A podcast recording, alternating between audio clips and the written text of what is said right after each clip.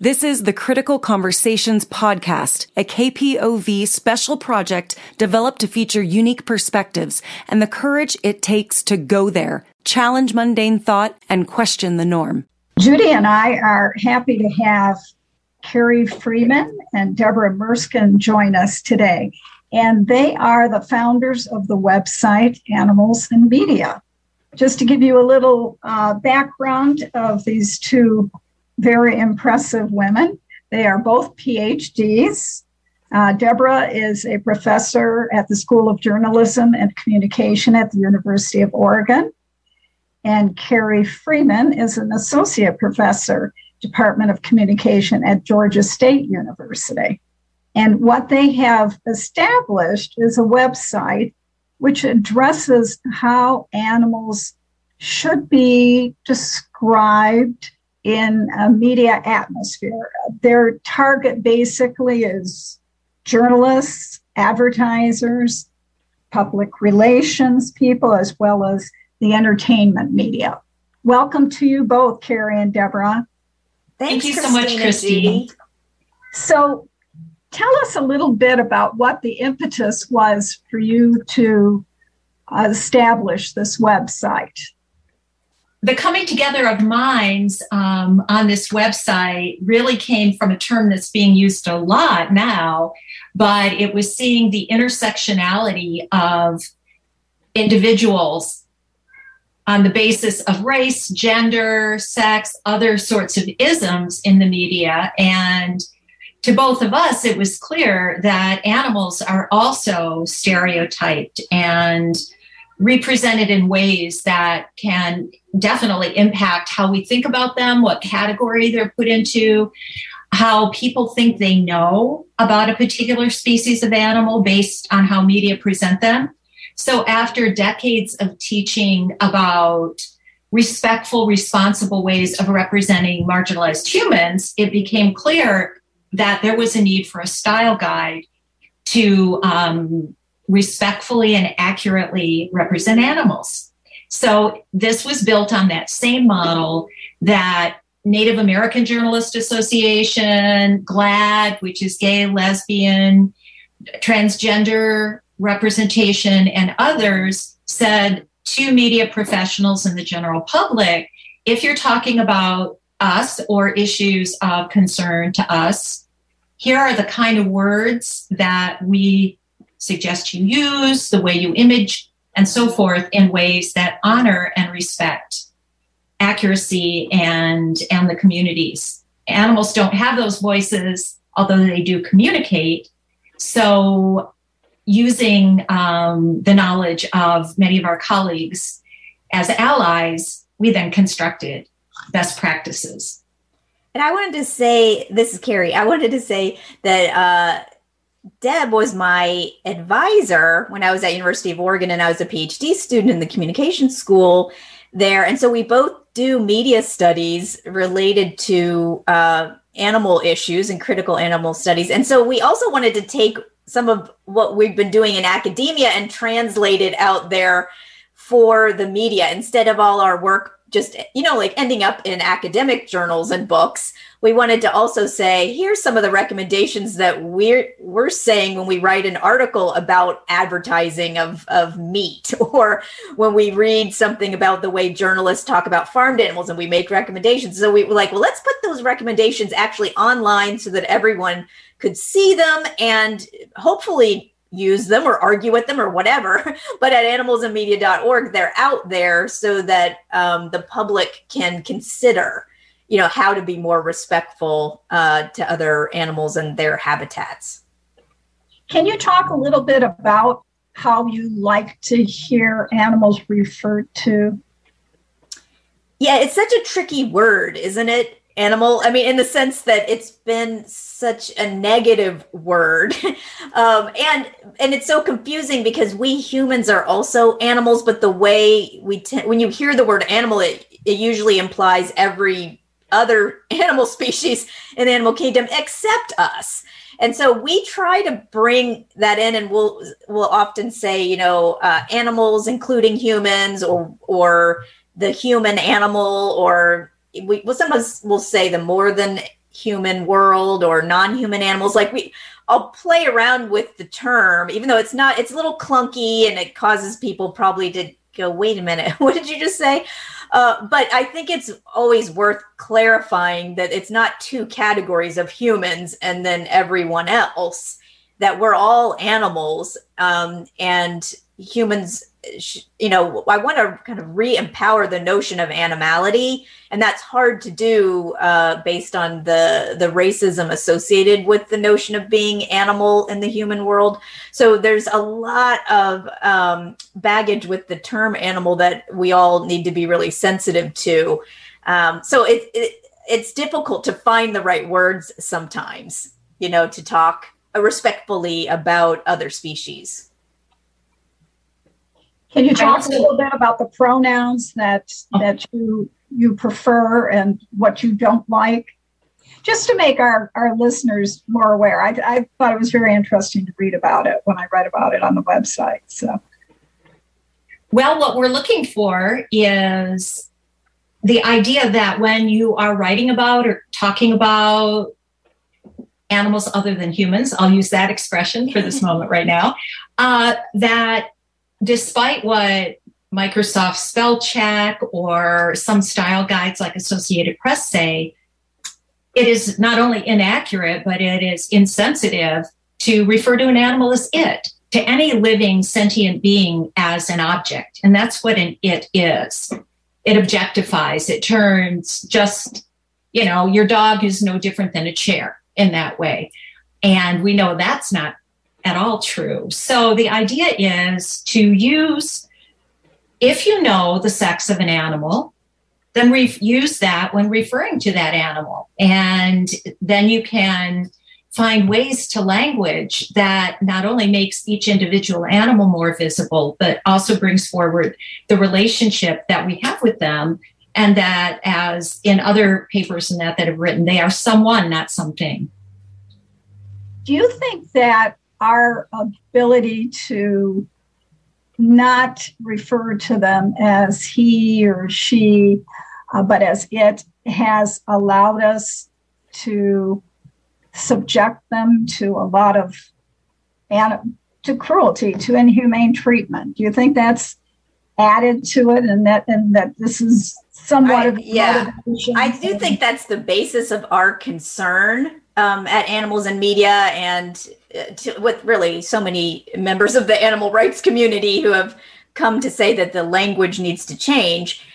Yeah, that at the basis of our concern is if we keep referring to other individuals as it, that makes it easier to use them as tools, which is what we tend to do, or just dismiss their interests, or just to discuss them more in mass as just like a grouping instead of an individual they're really they're each persons of sorts with personalities um, and a lot of them are gendered.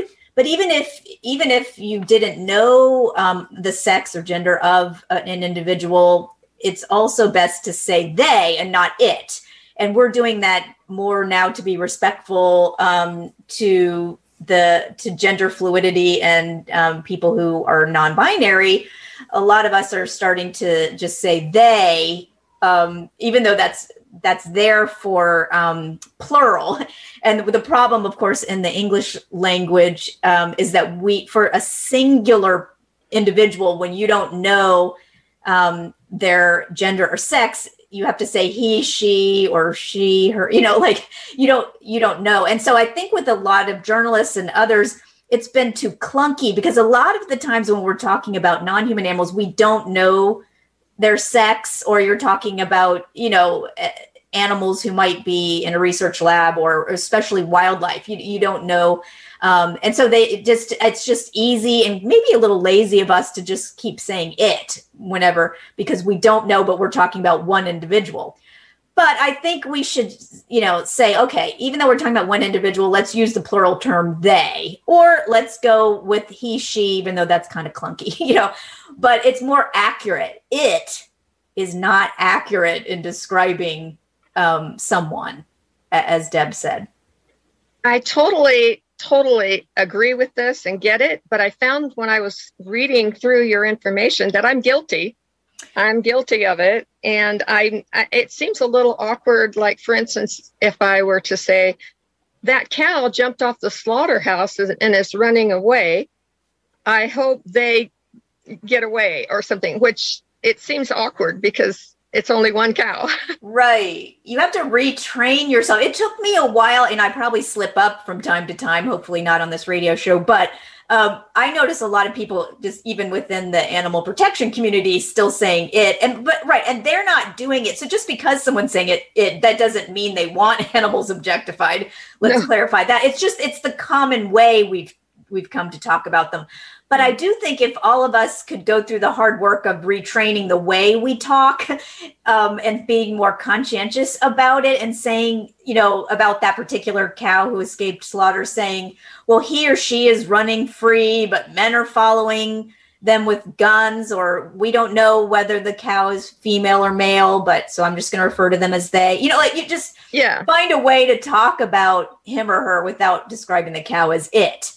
Yes. And so I uh, agree. Uh, and I think we do have to set that standard in the animal protection community, but but our campaign at Animals and Media, along with In Defense of Animals, is to try to get the Associated Press to also put that in their style books so that journalists could start doing it. And then once you see it commonly, if people are so many people are saying they or he or she, then it'll just be easier for all of us to do it, and it'll become um, second nature just like I think how we've changed um, from saying chairman all the time or mailman or fireman, you know, mm-hmm. to get away. We've tried to get away from using the term man in everything yeah. to recognize that we'll say chairperson or firefighter, or, you know, to be more gender neutral. So there's ways we've we have adapted our language in the past to be more inclusive, and this is just another example of that. I just wanted to add a couple things there, which is for those of us who study language and know the connection between language and power and control, is you find that anytime it becomes difficult or awkward to language something, you're usually bumping up against a system that doesn't want you to think in any other way than you do. And I often use the example of same sex marriage, right? And the idea that it was clunky and awkward when began changing the language around marriage. But the fact that it was becoming complicated by real human relationships that didn't fit a very uh, heteronormative model gave some indication of there's something going on here that needs to be addressed because otherwise we wouldn't same with the word animal like you said earlier carrie is well, wait a minute, we're all animals, humans are mammals, we're, you know, we go through this kind of thing. Also related to it with the Associated Press is a very important article that uh, journal article, but a very accessible one that Dr. Freeman uh, co-authored that speaks to the code of ethics of journalism professionals providing a voice to the, for the voiceless, which is kind of our subhead on our, our website. And Carrie, could you speak to that a little bit? Because that should be an argument the AP sees as wait a minute, our code of ethics says we should be doing this. Yeah, for the Society of Professional Journalists, one of their code of ethics talks about, um, well, like holding the powerful accountable and not always just talking to and about powerful sources, but making sure that all voices in society are heard and all groups are represented. And even though I think voice for the voiceless, it usually means humans, they didn't really mean other animals. We're arguing that anyone who's affected by the news and other animals are affected, even though they don't read or listen to the news. um, but the way we talk about them changes the way we treat them. And we as humans are extremely powerful, as you've seen, uh, on this planet. And so it is important that their voices are heard. And sometimes that'll mean that we actually, the journalist should actually talk to or describe what other animals are going through, non human animals, or that can mean that you you get someone like any of us to speak on behalf of other animals in in the human language uh, using to, to discuss their interests because journalism is supposed to be a diverse public forum to debate all kinds of perspectives And so often, um, you know, the animal perspective is left out. Like oftentimes when we, we're talking about natural disasters or the death toll from natural disasters or something, we just completely forget that humans aren't the other one. Any only individuals who may have died in the latest wildfire or tornado or um, hurricane, um, and so or heat wave, and so and like the more we ignore them when they're affected the more it kind of says well it doesn't really matter what happens to them. Like we can just forget about them or ignore them. So i'm like no whenever we're talking about a death toll from a natural disaster of all the living beings let's include you know the human and the non-human in that. So it's just really about being more inclusive which helps us recognize their existence on this on this earth. I also uh, you know, this is not related to animals, but you can also see in the media when there's a, a like a plane crash, or it's always they reference the Americans first.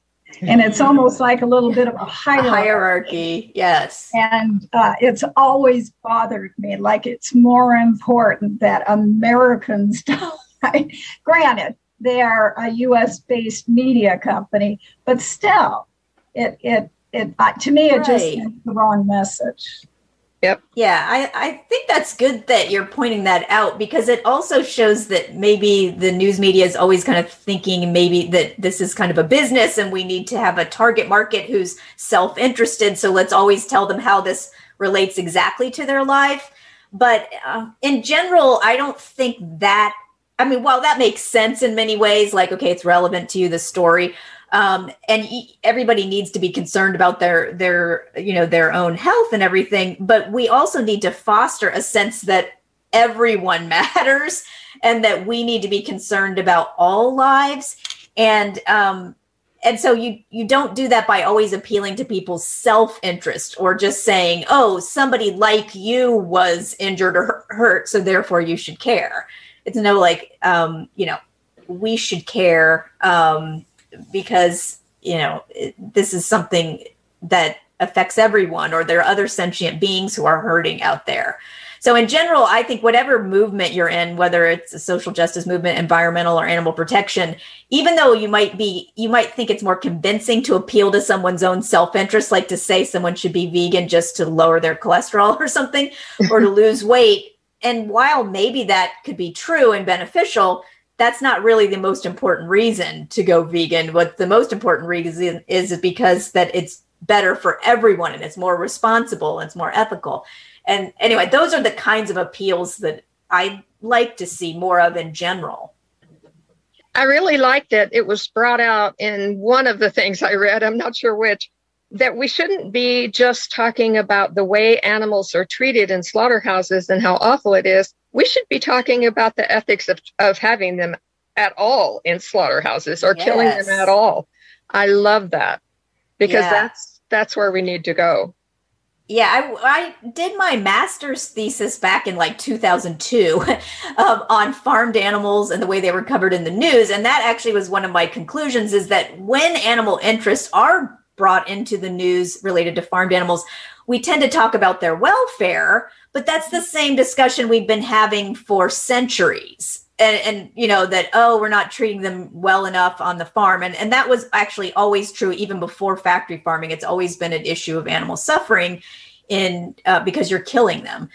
So um but what we're not talking about is an animal rights perspective that debates whether or not we should be using animals and keeping them in captivity as tools for our own interests, whether they are in a circus or whether they're in a research lab on a fur farm um, or you know in a slaughterhouse. So yeah, we do call upon the news media to help us have a public debate about the right to use animals and whether use itself constitutes abuse. And let's stop just talking uh, all about the size of the cages or how clean they are and or whether or not somebody felt pain at the moment they were killed or something like that. To me that those we're not going to we don't get anywhere. We don't well i shouldn't say anywhere. We don't get very far with continuing those kind of discussions when the bigger issues we shouldn't we're not we're not entitled to use all these animals and it's not fair to farm anyone I think one of the things that has um, been brought to my attention recently with the heat waves that we've had out here in the West is you hear about the human factor, but very, very little about the animals. And with the exception today, I heard that the price of beef was going up. oh no. and it was like, how are they surviving in 107 and 110 degree heat? What about all these animals that are out in the pasture? Without a bit of shade. You know, I drive through that Right. every day out here where there aren't trees other than some junipers. Mm-hmm. And most of these farms were built on land that anything had been cleared anyway. And they're out there with their calves, as are horses. Horses get a little bit better regard usually, but um, the cattle who are going to be killed anyway, but they're suffering throughout this. It's, you know, it's 110 and they're in the sun, right? Yeah. They have no, yeah. I, I've heard Or another about- example is, and I was really glad to hear the story come out, uh, not just an Everybody Feel Better story, but what animals were lost, what companion species were lost, the building collapse in Miami.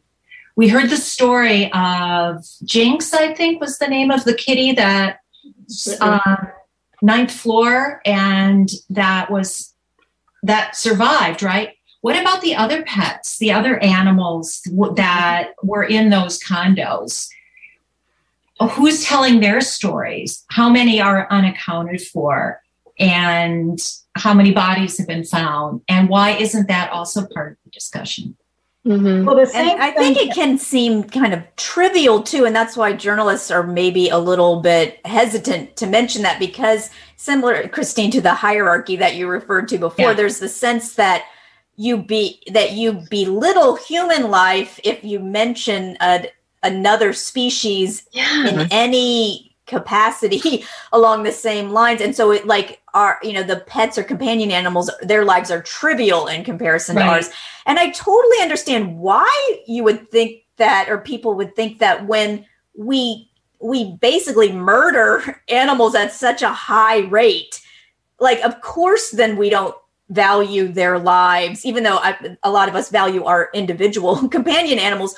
But when we mass produce and mass murder other animals in industrial fashion every day by the millions, it is hard to say that their lives actually matter because we as a society made sure that they don't and that their lives are cheap. right So then it's hard for us to show respect for a cat or a dog who also perished and suffered um, you know in in these collapse of these buildings or in any of these natural disasters. So i it's like i get the the conundrum. So it, that's why it's part of this bigger issue like that until we stop killing so many animals it's also harder to talk about them respectfully but we also need to start talking about them respectfully so maybe we'll stop killing them you know it's yeah. I just had a chapter come out in a new book. Um, and in it, I talk about, I kind of coined the phrase uh, species traitor. And just like terms like race traitor, that to care about the welfare, the well being of other animals doesn't make you a traitor to human, to the human race, right? To our own species. Because we'll often hear that. How can you be arguing for, you know, how the cattle are in the heat because so many humans are suffering? Yeah. Well, yes, and that matters too. But right now we're talking about the animals, but that embracing all beings into the circle of compassion does not make a tr- us a traitor to our own kind, right? It's not like, oh, by caring about these animals, I that automatically makes me less concerned about humans or that I don't care about them or that my values are misplaced. It's like, why do we have to choose? Is No, I, I totally agree with you. I mean, how many people heard about the fact that, remember the boat that was blocking the Suez Canal? That there were live sheep on that boat and how long they were in there with probably no food or water Ugh. in that tremendous heat. Uh, it was just awful. It's, right because it's probably discussed as an economic story. And that's another thing that really bothers me. and I addressed in my master's thesis about farmed animals, but also it, in animals and media as well. You can't just discuss agriculture or all these other things, or even just using animals in research labs isn't just a science story or a health story.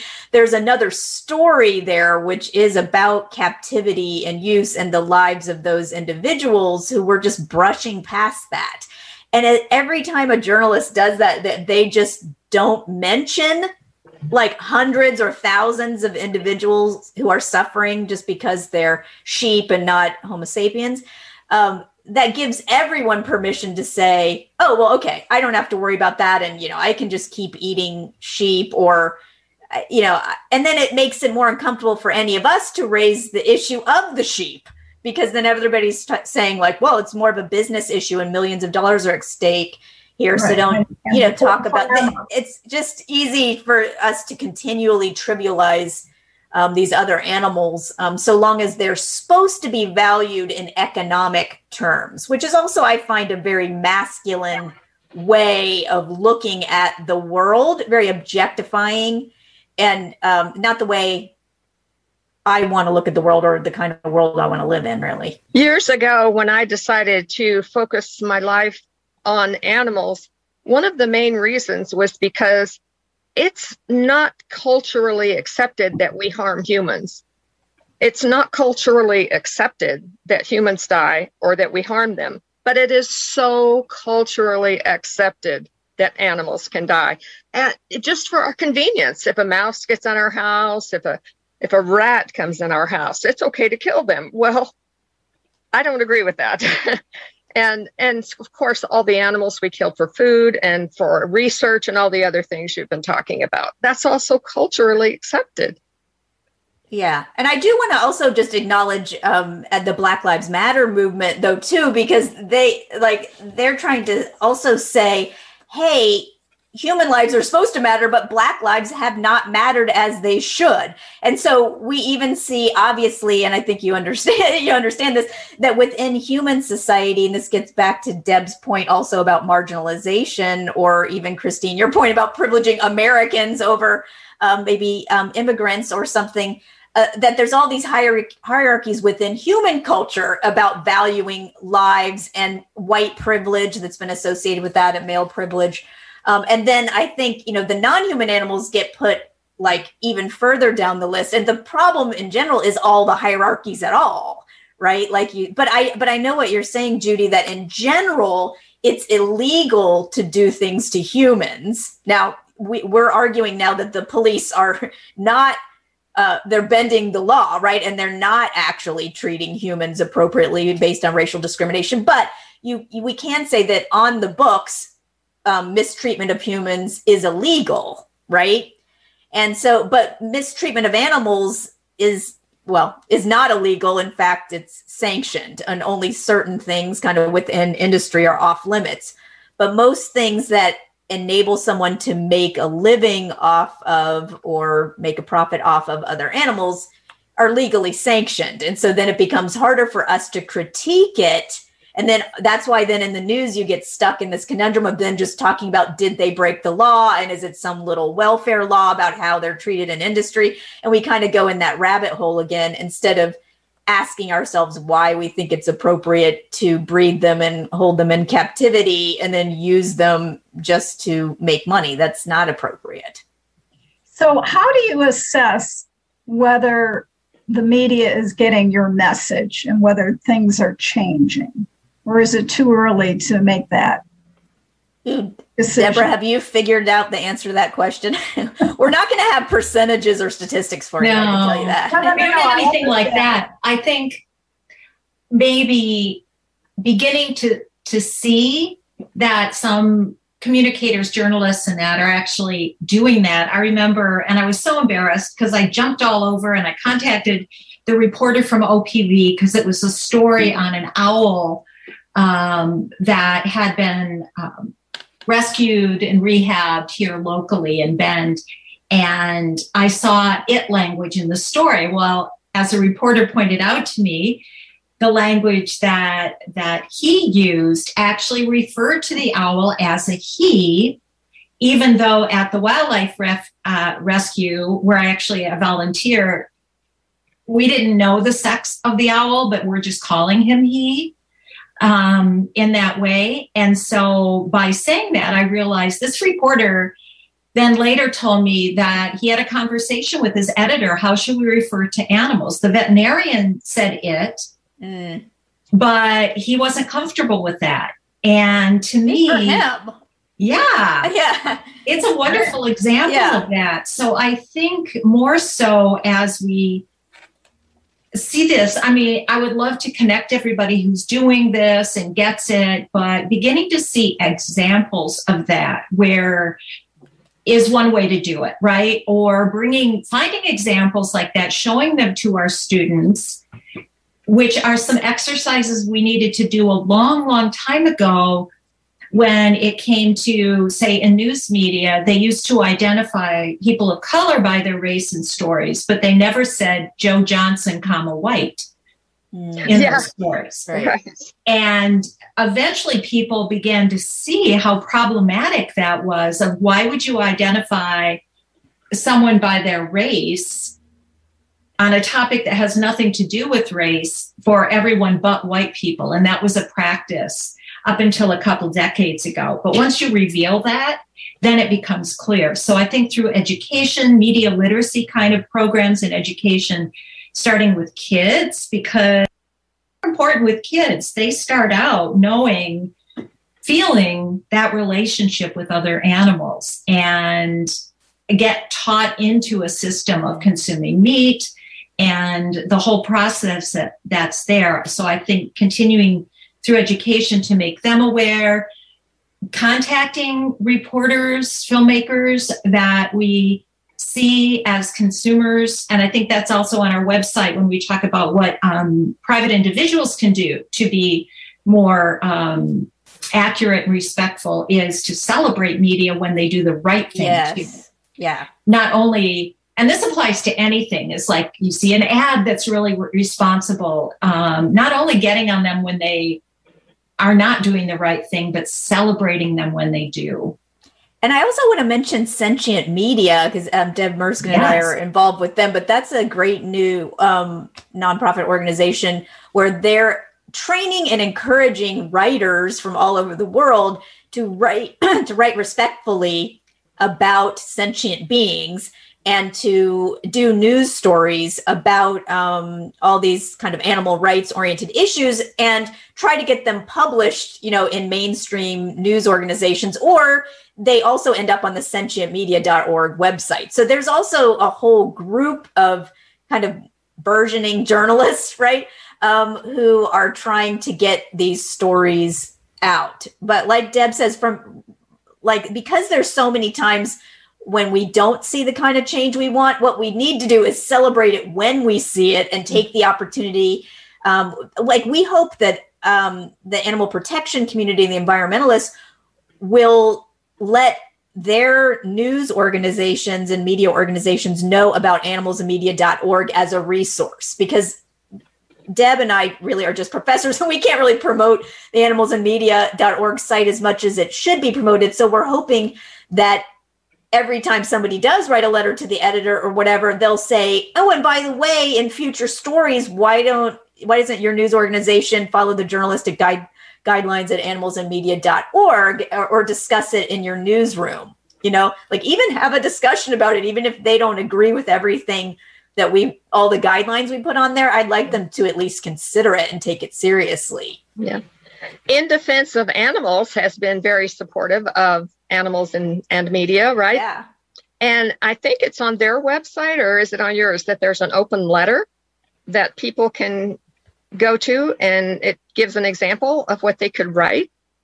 Yeah, that's on the In Defense of Animals okay. website because it was Alicia Graef at In Defense of Animals that got Deb Merskin and I involved in a campaign with the Associated Press. Even though I think years ago in 2014, when we first came out with the guidelines, we wrote um, the Society of Professional Journalists and the the um, Associated Press style book about suggestions we had for improving the way that they referred to animals.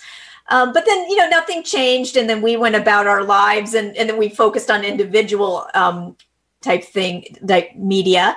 But then um, getting back to the Associated Press, since they hadn't made a change to their animal guidelines in so long, it, it was Alicia and In Defense of Animals that really kind of pushed us to make it more of a campaign and get so many people involved, including high profile people like Jane Goodall, being the biggest name, um, mm-hmm. to sign on to this letter. So, um, yes, it is at the In Defense of Animals site. And Judy, I sent you a link in case you want to post it for your listeners to a petition also that people can sign if they want to say, that they themselves are going to try to do what we're talking about and not say it yeah. and then also try to um, encourage their um, media makers um, on the shows that they watch um, to encourage them to be more respectful as well.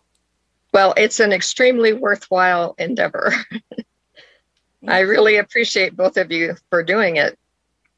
Thank well, we you. appreciate you doing this radio show. Absolutely. Of course. Like this is an example I, we should have mentioned you. This ex- is an example of positive media. When you were just asking, have things changed? Well, we have the All Things Vegan radio show, and that's that's positive.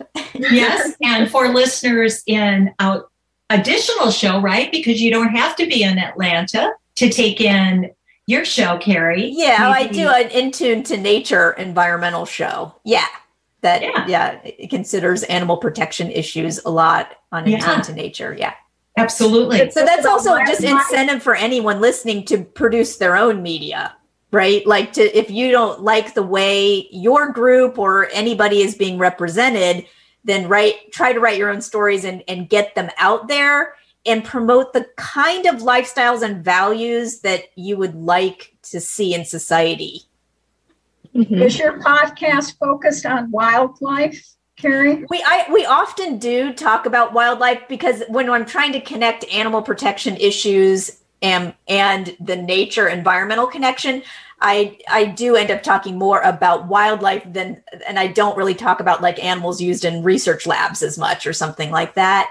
But the extinction issue comes up constantly and also vegan issues too because of how much animal agribusiness is an environmental disaster and the fishing industry as well.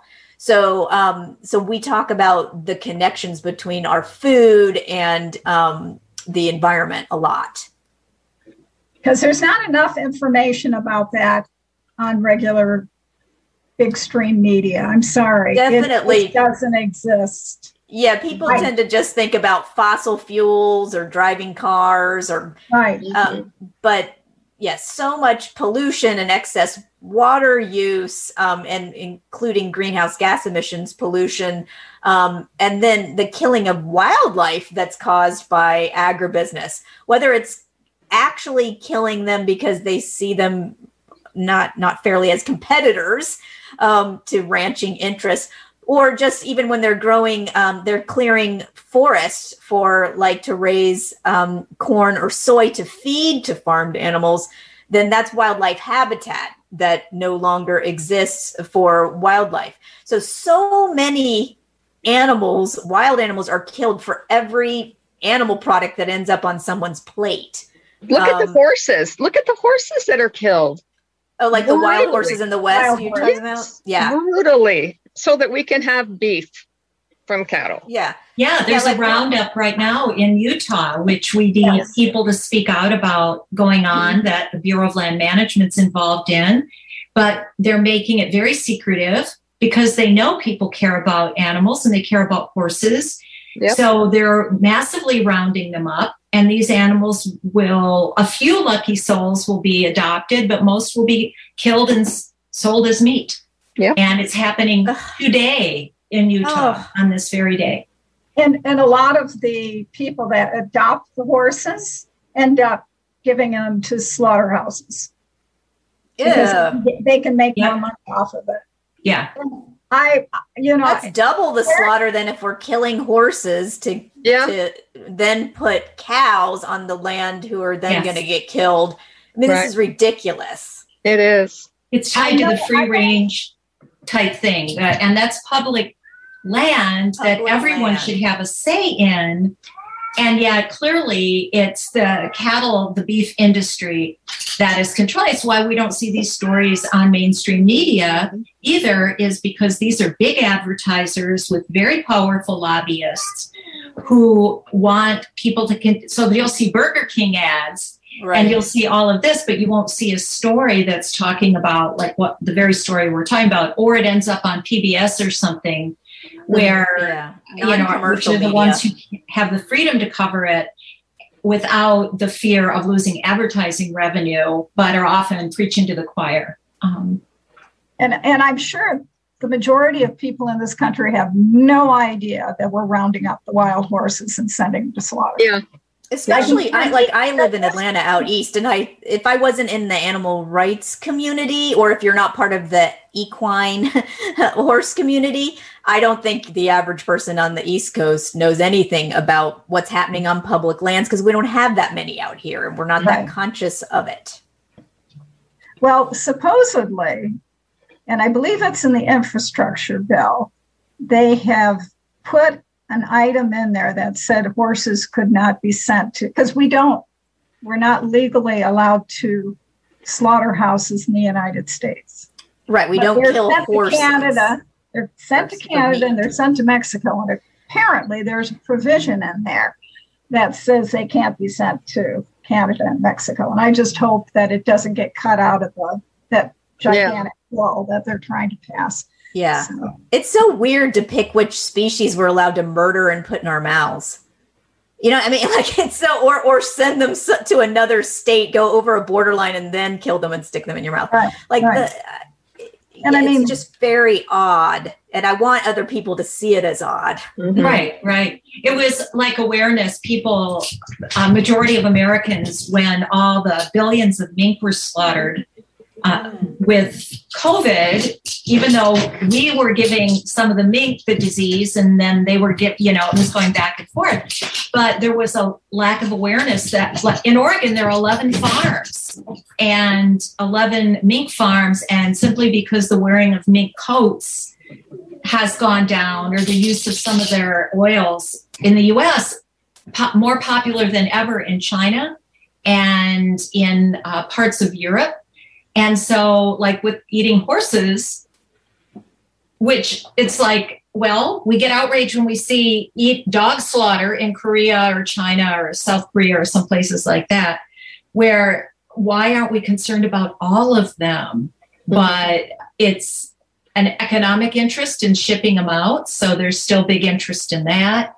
But news media can be helpful if people paid attention, revealing mink are being farmed all over the United States and made into coats and others. Um, but simply because Americans don't think they're wearing them doesn't mean it's not happening.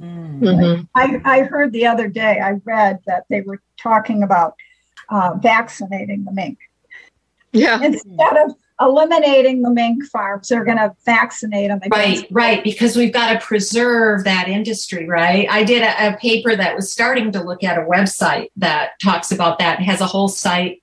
Part of the website is devoted to dealing with um, animal rights groups and how to successfully do that. But right, You mean so like these the animals are going to industry die is anyway, right? trying to? Oh, Deb, are you saying that the mink industry is trying to talk about how to deal with the pesky animal rights activists? Yes. Okay. on their website, right? But yeah, vaccinating the mink so that we can then kill them for you know for their skin and for their fur. Yeah, As opposed to closing them down. Yeah. So their lives matter in the sense that they're a utility and economic object. and they're wild.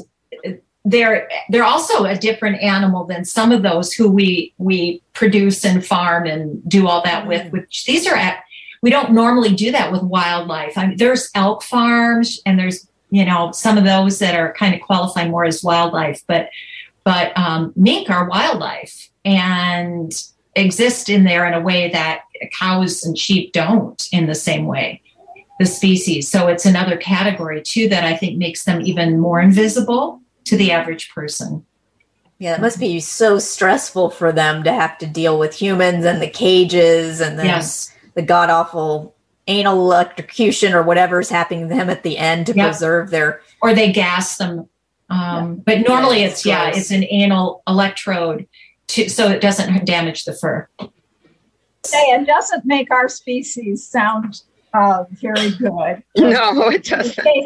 When you take into consideration what we do to animals horrific horrific well, it comes back to language matters and the word choices we use matter, and animals don't have legal standing, which is huge.